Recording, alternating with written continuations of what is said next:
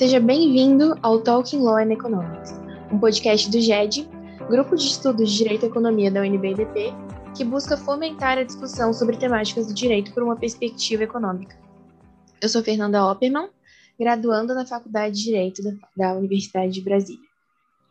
Eu sou Amanda Flávia de Oliveira, professora do curso de Direito da Universidade de Brasília e do IDP. No episódio de hoje, que tem como tema a experiência brasileira com as agências reguladoras, nós estamos com o professor Cleveland Prates. Professor Cleveland é mestre em economia pela Fundação Getúlio Vargas, é bacharel em Ciências Econômicas pela USP, é sócio-diretor da Microanálises, já foi conselheiro do CAD, já ocupou diversos cargos na CA e no Ministério da Economia. É uma grande honra para a gente recebê-lo, professor. Seja muito bem-vindo. Muito obrigado, agradeço muito o convite e me sinto muito honrado de participar de uma iniciativa tão importante como essa de vocês, ainda mais envolvendo o UNB e o IDP. Muito obrigada, professor. Então, para a gente dar início, os manuais de direito administrativo costumam se referir à opção feita pelo Estado brasileiro, sobretudo a partir da década de 90, por uma modalidade de intervenção estatal na economia pela via das agências reguladoras como modelo em que se concedia o protagonismo ao agente privado, em que o poder público adquiria a concepção como mediador, árbitro e admitia a capacidade privada de conduzir prioritariamente o fenômeno econômico. O Estado agiria nesse novo paradigma como subsidiário na condução do fenômeno econômico. E aí eu queria perguntar para o senhor como o senhor avalia essa afirmação?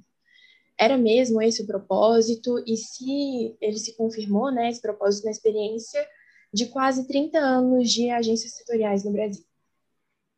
Bom, vamos lá. Para a gente entender um pouquinho melhor é, todo esse processo, a gente tem que retornar ao período do início da década de 90, em que nós tínhamos um Estado falido, é, um Estado que não tinha condições de colocar dinheiro nas empresas públicas, e a alternativa que se encontrava na época, exemplo de outros lugares do mundo, era o governo começar um processo de privatização é, que eu até acho que foi muito curto esse processo, né? Eu acho que a gente tem muito, muito para fazer daqui para frente ainda.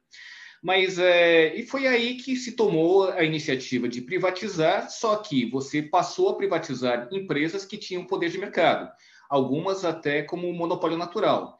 Então, obviamente, todo o processo de regulação veio como, no Brasil, uma resposta também a você tentar dar uma solução à questão de privatizar principalmente monopólios. Então, esse processo que se deu início, logo no início do. logo na, primeira, na segunda metade dos anos 90, ele, aos poucos, ele foi ganhando força para outros setores. Setores, por exemplo, que você tem questões básicas relacionadas à saúde, questões básicas relacionadas à defesa do consumidor, mas que exigem uma regulação constante o tempo todo para que o setor funcione adequadamente. E foi se expandindo para outras áreas. É, eu até acho que tem algumas áreas que a gente criou agências que não necessariamente eram necessárias. Né? Mas, enfim, é, a grande questão é que, é, no fundo, a regulação surgiu como uma necessidade de um processo constante de aperfeiçoamento e de geração de incentivo nos vários setores.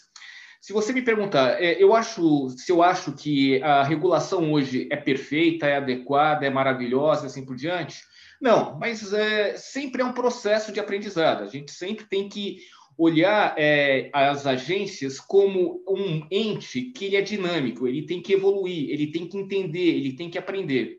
Então, nesse sentido, eu acho que é, nós demos um passo muito grande, muito bom para que a gente comece a criar uma institucionalidade que tem alguns aspectos que é, levem a incentivar que os mercados atuem de maneira mais eficiente em prol do consumidor.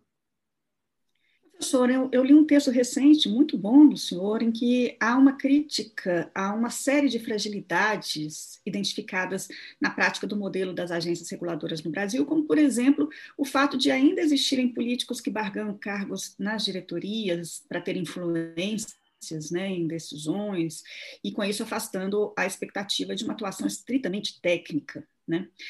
Mas eu fico pensando, assim, considerando tudo que a economia tem, tem evoluído, a microeconomia tem evoluído em, em compreensão do comportamento humano, tudo que a public choice mesmo é, tem evoluído, eu fico pensando se era para esperar diferente, ou se isso é parte do modelo. Né?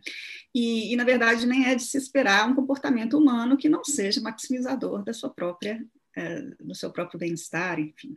Mas eu estou perguntando isso tudo porque, no final das contas, me parece que uma lei recente, né, que foi a lei que, que estabeleceu o marco das, das, agências reguladoras no Brasil, né, nós tínhamos cada, para cada agência reguladora setorial sua própria lei, não existia a lei geral e ela agora passa a existir, ela é considerada recente, pouco mais de um ano né, de vigência, ela me, me parece que claramente ela tinha o objetivo de endereçar grande parte desses problemas que a prática nos evidenciou. Eu queria ouvir o senhor sobre isso. Será que ela é capaz? Ela é um instrumento que vai corrigir, é, ou pelo menos é, é, conduzir para a correção dessas falhas do modelo?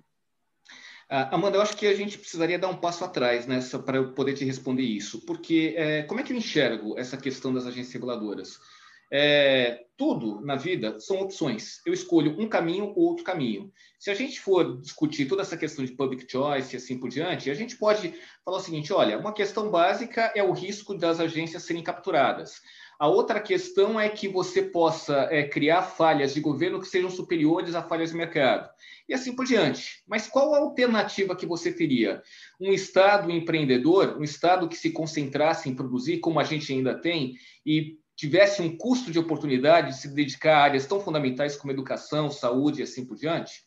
Então, uh, onde eu quero chegar com isso? É, o modelo de agência reguladora, como eu havia dito, é algo que é dinâmico. É, a gente tem que aprender é, com nossos erros. A gente tem que, a cada dia, entender que a agência tem uma função fundamental que é garantir o interesse público que é garantir o bem-estar do consumidor, que é garantir que os incentivos cheguem nesses setores para gerar emprego e assim por diante.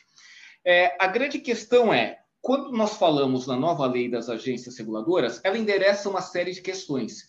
E ela até endereçava outras questões. Que outras questões? É, não sei se você vai lembrar, mas no projeto de lei é, se colocava a possibilidade de você ter uma espécie de um comitê de pessoas da sociedade que faria uma primeira triagem dos candidatos é, para o cargo das diretorias das agências e mandaria uma lista tríplice para o presidente escolher. É, a exemplo do que o Lula fez lá atrás, brigando com um monte de presidentes de agências, inclusive de telecom, o Bolsonaro saiu gritando e mandou tirar isso do texto. E fica claro por quê, né? Porque ele quer ter o poder de indicar do jeito que ele quiser, sem qualquer interferência da sociedade, nesse sentido. Agora, eu acho que tem, o que tem de mais grave, e a razão do meu artigo é que, em que pese é, todas as críticas que a gente possa fazer, o projeto foi aprovado e, dentro do projeto, você tem critérios claros e técnicos para escolhas de diretores. Só que isso está sendo literalmente rasgado desde experiência na área, assim por diante. Então, é, o presidente não se importa com isso, é, os deputados, os senadores, melhor dizendo, aprovam é, qualquer nome que passa por lá, e você simplesmente está rasgando um documento que é um documento que tem força de lei, que na realidade é algo que deveria ser seguido. Porque se a gente passa a não seguir as leis, que garantia a gente terá que lá na frente as coisas vão funcionar de fato? Então, o projeto avançou. O que eu acho que não avançou foi a institucionalidade, a, a, a, boa vontade de quem fez a lei entender que precisa de nomes técnicos. E eu acho que cabe à sociedade cobrar. O meu artigo foi muito mais no sentido de cobrar um, de alguém que está muito indignado com o que tem acontecido e de cobrar uma posição. Respeitem a lei que vocês mesmos fizeram e que vocês mesmos assinaram. Então, eu acho que caminhou sim mas sempre é, uh, tem a possibilidade da gente aperfeiçoar. Certo, professor. E partindo para um próximo tom, é, um próximo tópico, tem crescido atualmente o interesse de agências e órgãos estatais, principalmente em nível federal, pela autorregulação regulada ou pela corregulação. Esse pode ser um bom caminho, na sua opinião? Vamos lá, eu acho que, eh, de novo, para a gente entender o processo regulatório, a gente tem que perceber que ele evolui. E quando a gente fala em corregulação, autorregulação, eu acho que um pouco é, dessa discussão que a gente tem hoje é, acontece porque os próprios entes reguladores no mundo todo perceberam que eles têm limites muito grandes. Tem problemas relacionados a simetrias de informação, você pode errar para um lado ou para o outro, e precisam ter um jogo cooperativo. Cooperativo no seguinte sentido: por que, que eu, regulador, não posso ter mais contato com as empresas? Por que, que eu, regulador, não posso ouvir mais? Por que, que eu, regulador, não posso ter uma atitude mais responsiva, digamos assim, no sentido de criar uma regulação que ela não seja rígida demais, que ela não seja só de comando e controle. Uma regulação que eu possa ter uma relação com meus entes regulados de tal sorte a perceber que, olha, eu preciso de regras gerais, mas eu também preciso perceber que nos vários mercados, nos vários setores, existem especificidades, inclusive no âmbito empresarial, que eu preciso lidar. E se eu não olho isso, eu posso gerar um resultado pior do que eu imaginava. Se eu peso demais na regulação, imaginando aquela empresa maior, eu tiro é, competidores menores desse mercado. Então, eu preciso entender esse processo, eu preciso aprender com os meus regulados, eu preciso estar mais próximo. Isso quer dizer que eu vou ser cooptado?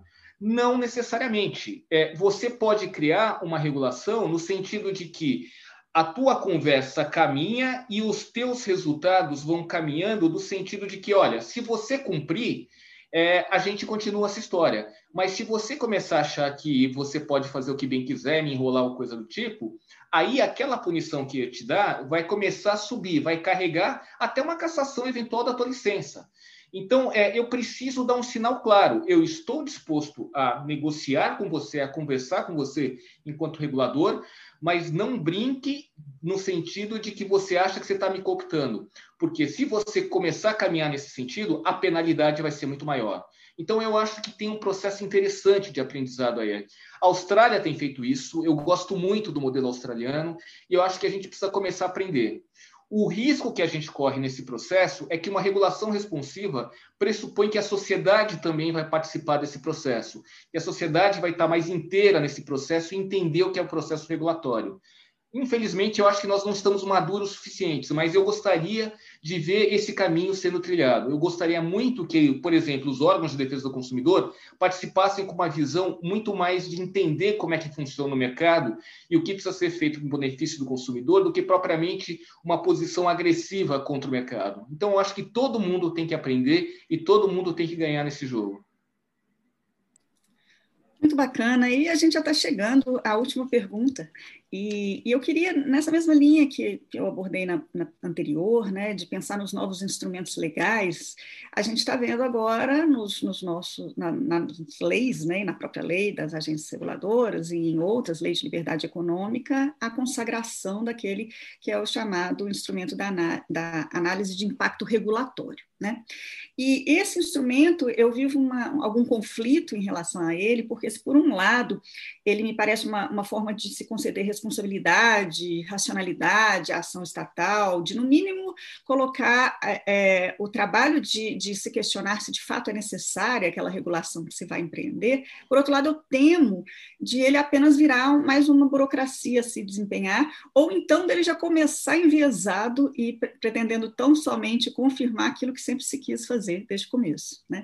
Como é que faz? Assim, é, eu, eu como é que, qual, o que, que o que, que, me sugere a sua, a sua experiência? Assim, eu devo ser otimista ou eu devo ser pessimista? Como é que, que é a sua visão sobre esse instrumento, professor?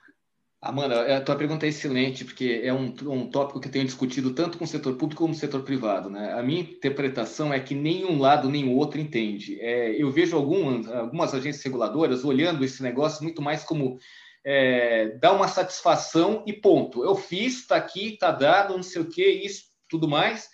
Vamos colocar a consulta pública, vamos receber as, as contribuições, vamos dar uma resposta só para tirar o pessoal aqui da porta e vamos mandar isso embora. Então, é, eu vejo posturas desse, desse tipo, mas eu também vejo posturas dentro de agências reguladoras de pessoas que estão preocupadas exatamente com o que você está dizendo.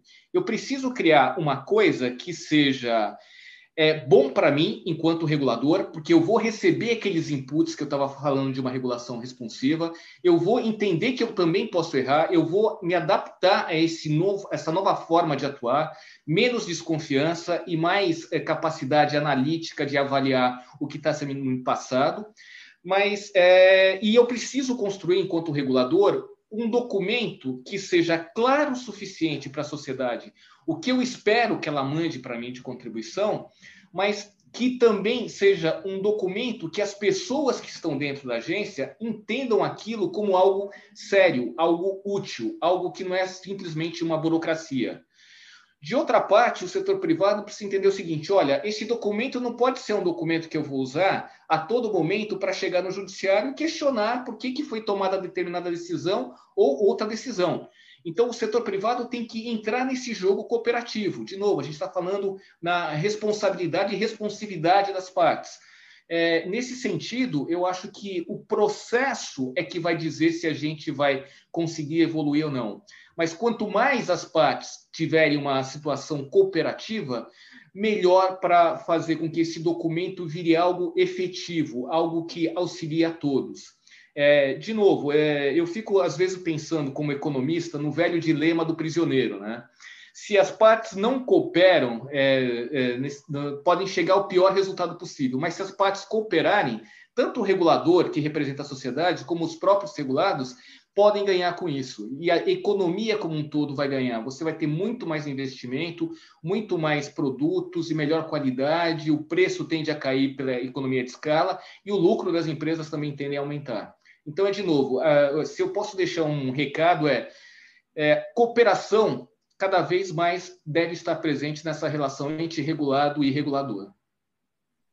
Bom, professor, como a professora Amanda falou, nós chegamos à nossa última pergunta, na pergunta anterior, mas eu gostaria de agradecer muito novamente pela sua participação. Foi uma honra tê-lo conosco hoje.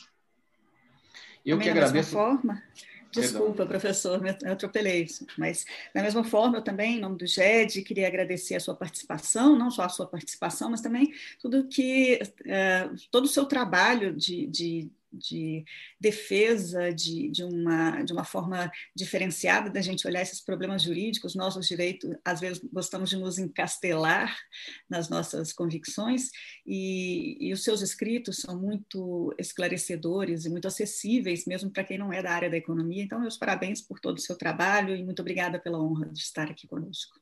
Eu que agradeço, mais uma vez parabenizo vocês e espero que continuem com esse projeto, porque é fundamental. Eu vou, já virei um fã de vocês, tá? já afirmo desde logo.